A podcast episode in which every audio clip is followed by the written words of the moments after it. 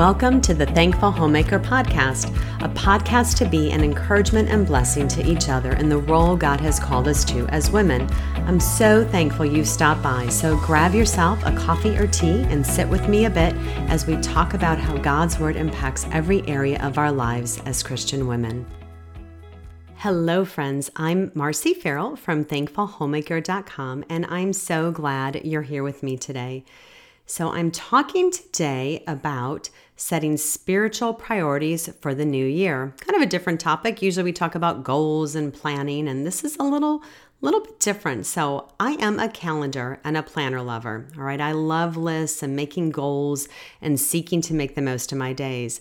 I'm also aware how easy it is to become overwhelmed, miserable, and really exhausted when I don't have a good plan in place to make the most of my days. But I want to share a system today that I've used for years on planning my spiritual priorities for the year. And those of you who follow my written blog have probably maybe read some of these in the past, but it has helped me to focus and build my choices in light of biblical priorities. And it comes from a great little resource that I, I try to reread every year called Shopping for Time by Carolyn Mahaney. This resource crossed my path um, quite a few years ago now, and it's challenged me in the area of spiritual goals for the new year. I realized if I didn't plan and spend time in prayer of how I was going to grow spiritually, not much growth would take place. So, for several years now, I've spent time planning areas of my spiritual life that I would like to see growth in. So, Carolyn and her daughter in this book share how to become a shopper of time. And they share that it wasn't their idea, but it came from scripture. So Ephesians 5 15 to 16 says, Look carefully then how you walk, not as unwise, but as wise, making the best use of time, because the days are evil. So in Ephesians 5 15 to 16, there are two types of people mentioned wise and unwise. I don't know about you, but I would sure prefer to be wise. and the next part of the verse tells me how by making the best use of the time. So I hope you will desire with me to discern what are good opportunities and good ways to spend our days by being intentional in setting priorities that are truly important. So I review my spiritual priorities at the start of a new new year. And usually when I say start, I'm usually towards the end of December. I'm kind of taking a peek because that week for me between Christmas and New Year's is usually a quieter time. And then I like to refer back to them every month to see how I'm progressing.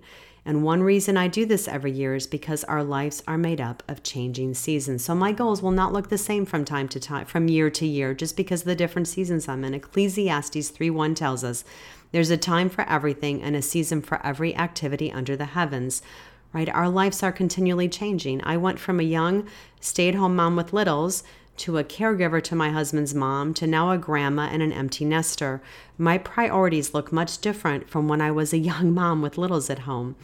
And the hope is that we'll make wise choices with the use of our time in all the various seasons of life the Lord has us in. But we need to be intentional in this.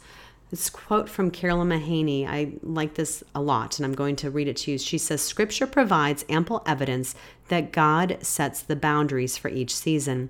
God determines when one closes and a new one begins. He is in complete charge and sovereignly rules over every season of our lives. And His purpose for our lives in each season ultimately cannot be frustrated. End quote. So, our God can be trusted because His plans and purposes for our lives are for our good and for his glory thinking romans 8.28 there so we read in the verse earlier the days are evil so that verse we read ephesians 5.16 finishes with the reminder of why we are to make the best use of our time because the days are evil right? So because the days are evil carolyn gives five tips for becoming good shoppers of our time so we are living lives with eternity in mind. She lays it out. She says to rise early sit still sit and plan consider people, and plan to depend. So, to quickly summarize the first two tips, and they are a podcast in themselves, right?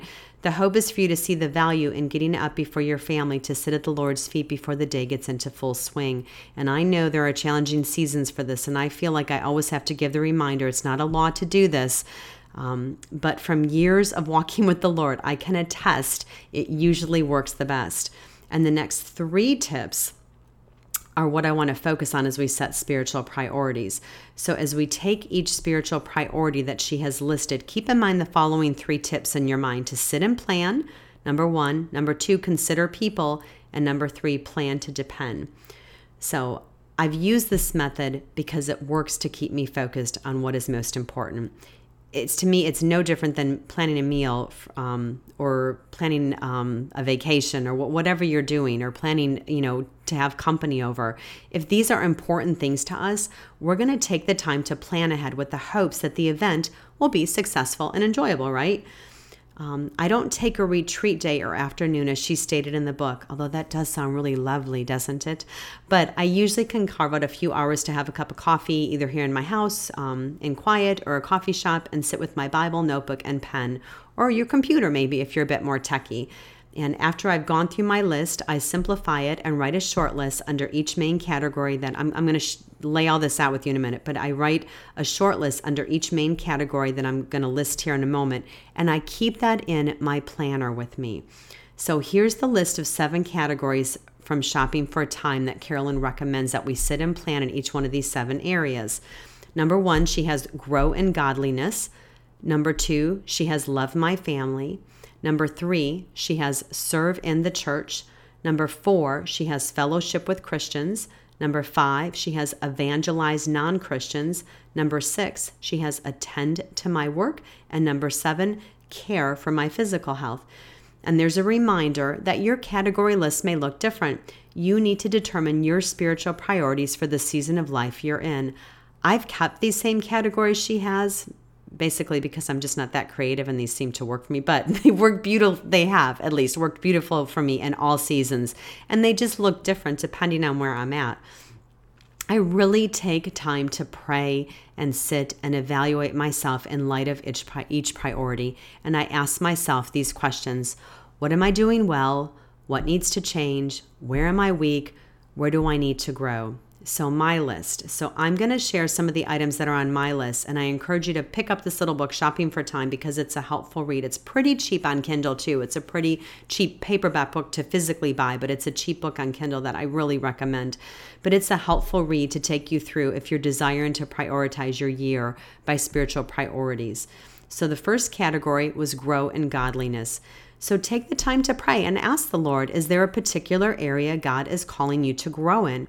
Is there an area of sin or temptation in your life you need God's help in overcoming? If you determine an area of need, take the time to look up Bible verses on this particular topic. Uh, maybe read a book or ask your husband or friend for some help. Humility is the first step in overcoming sin, and God's grace is enough to help us change. So, my summarized list, I'm going to give you my example on this one. My summarized list of grow in godliness would be to read through the Bible in a year with my husband. Um, we haven't chosen a plan yet for next year. We've been talking through it. I we seem to be leaning towards Tabletalk, using their Bible reading plan and their devotional, but I'm, we're not. It's not 100% yet. But we're finishing up reading it through chronologically this year. And this discipline has been great accountability for the two of us to be consistent in our daily reading. And I'm really loving it. This has been a new thing for us. We've done this two years in a row now. Next year will be the start of our third year. And it's kept us consistent with reading, um, staying in God's Word and reading through the Bible in a year. I'm continuing to work through memorizing the book of First Peter. I have the first chapter down and the first few chapters of um, chapter 2, so I have a ways to go yet. But I want to continue to take time to meditate and study deeper a book or chapter of scripture at a time and continue to deepen my prayer life. Those are a couple areas that I'm looking at. Um, I haven't detailed those out yet, but I will over over the time between Christmas and New Year's. I'll, I'll kind of determine what I think that needs to look like and what what book or books I'm thinking of and um, those sorts of things. And I also have some patterns of sin that I see in my life. And I'm continuing to pray and speak God's word over those areas and truly to do battle with them with the help of the Lord. So that's kind of what my grow in godliness category looks like. And then the next section I take and look at to um, sit and work through is to love my family. So I pray over each member of my immediate family and my close extended family, and I determine what ways I could point them to Christ. I ask questions to myself like, how can I show love to this particular family member? How can I help them to grow more in their love for the Lord? How can I share Christ with them if they're a family member that is not saved? Um, it may be simple ways by remembering to ask my husband how I can be praying for him and just take time to pray for him on the spot. It may be encouraging my daughter with homemaking resources or articles or in just encouraging her in her role as a mom or Christ focused resources.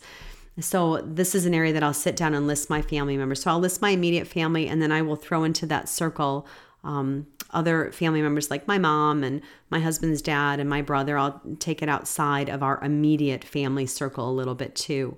Um, our next one is serve in the church. And this is a time to ask yourself how you're using your gifts to serve the local church. And an area that I want to continue to get better at is by sending notes and cards to church family throughout the year. I had this one last year, and I have a feeling it's going to stay on my list this year because I'm not very good at it yet. So, eh, if, questions to think about yourself are Is there an area of need in your church that you can help with? Can you disciple someone one to one? Can you help an elderly couple or widow in your church with visits? There's so many ways to serve in your church, and many times seeking your pastor's guidance may be a help to see where you can help. So uh, I always think of um, Galatians 6 1. So then, as we have opportunity, let us do good to everyone, and especially to those who are of the household of faith. Our next category is fellowship with Christians. So, spending time with my brothers and sisters in the faith is an important part of my spiritual growth. We grow in our love for each other, we bear each other's burdens, and we learn better how we can pray for one another. On my list this year is to keep it a priority to have our church family over for dinner. It's a time when we can spend time with each family and get to know them better and talk about what the Lord is doing in their lives. And I don't mean everybody in my church over, but obviously there's just some core people that you probably connect with a little closer that I would love to um, just be intentional in those relationships. I think of 1 John 4 7 there. Beloved, let us love one another, for love is from God, and whoever loves has been born of God and knows God. The next area is evangelize non Christians. Um, for me, I want to be more intentional in bringing up Christ with my non Christian friends. I also need to be more prayerful and intentional in forming friendships with non believers. I can get pretty relaxed in this. We just started a neighborhood bi monthly gathering, and it's been good to develop relationships with those we live near. Um, the area I live, our homes are a bit far apart, so we have to be intentional in actually seeing our neighbors. Um, I love the question that she gave in the book to this particular area. She said, Who is one person I can develop a friendship with for the purpose of sharing the gospel? Something to pray about there. The next area is attend to my work. And Carolyn has us ask ourselves this question What is one way I can be more effective or efficient in the work God has called me to do?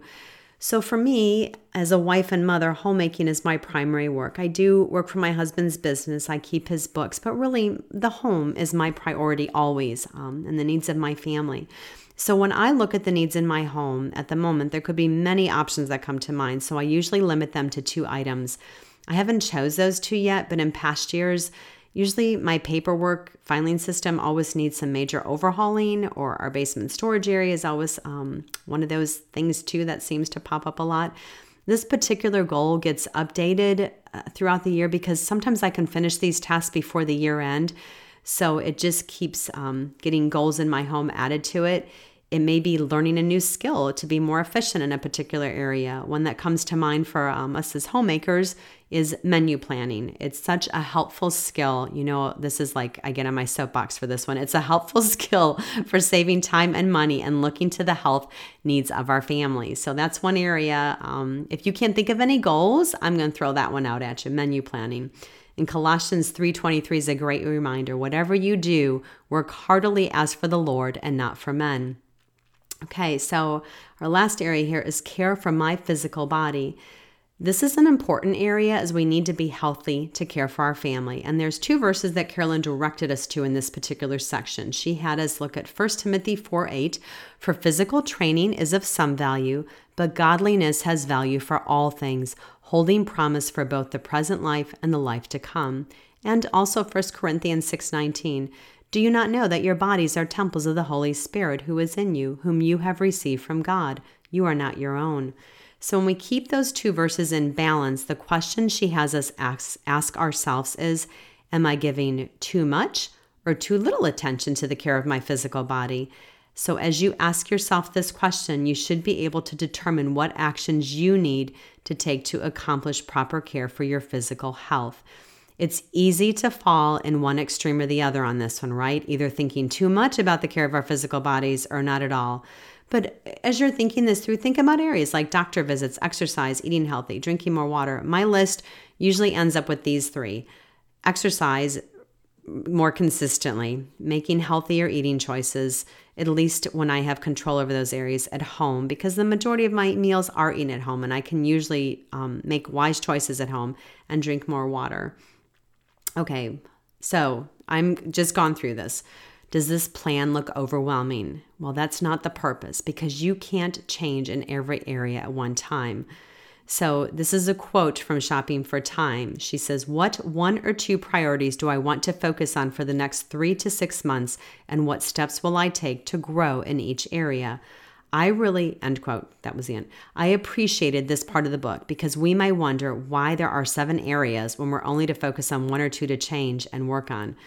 So, usually, when we make a list like this, the areas of our lives that need the most change tend to rise up to the top and stand out. I do keep all seven areas, like I said, in my planner, and I also keep them on a little index card in my Bible. And I usually have my two areas that I'm starting, two to three, depending on what they are, highlighted. So I know that those are my top ones that I'm going to work on. So for me to be a good shopper of time this year, my focus is usually this is always my top one is growing in godliness because and that really relates to all the other ones. It sort of trickles down right? If i'm working on that area of my spiritual walk. And for me specifically as I said, I haven't sat down, but in my mind, my prayer life is an area I need to continue to work on to be more consistent in my prayer life with the Lord. And um, also, the other category is loving my family um, would be one because I do. I have an adult child who's unsaved and I want to love him well. So that's an area that always is highlighted big to me. Um, I will take the time to write out steps of what specifically I plan to do to foster growth in these areas. And I do keep that whole list handy, like I said, so when the time or opportunity arises, I can see what other areas I can spend time in prayer and planning to work on growing in those areas too. As I determine which areas I'm working on first, I do make sure to put them in my daily planner or whatever tool you use to organize your daily life. This step makes the plans a reality for me in my life. And I have another quote from the book here I want to share with you. Carolyn says, Each season offers only a few best deals. So, in order to be successful shoppers of time, we must identify those best deals and buy them up. End quote. So if you're done listening to me and thinking to yourself, when will I possibly have time to sit aside and plan? You're thinking, okay, Marci, you're in a season when you can do this. Well, I want to tell you, ladies, that the busyness of life is exactly why we must take the time to sit and plan. Be reminded of the times that Jesus withdrew in prayer as he waited prayerfully for his Father's instructions. Luke 5 15 to 16 says, Yet the news about him spread all the more, so that crowds of people came to hear him and to be healed of their sicknesses but Jesus often withdrew to lonely places and prayed. In Shopping for Time, the ladies shared a snippet from a favorite author of mine. Her name is Jean Fleming on the importance of taking a personal retreat. And I'm hoping that you'll just get to see the benefit of even taking a few hours retreat. All right. That's all I'm kind of that's all I'm kind of telling you here because that's all I do with it. But I'll tell you if you can get away for a whole day or an overnight, what a blessing that would be to get that time to sit and plan and pray. So these are Jean's words from an article that appeared in Discipleship Journal. It was called A Personal Retreat, A Special Date with God. I cannot find this article anywhere online. I searched and searched and searched. Um, the link in the book wasn't active anymore. So if any of you readers find it, please share the link with me so I can share it on the show notes. Again, it was um, Jean Fleming is the author of it. It was um, a discipleship journal article called A Personal Retreat, A Special Date with God. And I'm to, here's where she starts. She says, Some people tell me they feel uncomfortable with the idea of a personal retreat. After all, the needs around us are so great, the opportunities for service so compelling. How do we reconcile taking time away from the heat of the battle when so much needs to be done? It is precisely because the needs are so great and life so short that I can take personal retreats. Retreat is the way to advance. I know this is true because of the way Jesus lived. Life for Jesus was short and busy too. He lived on earth fully aware that the clock was ticking away.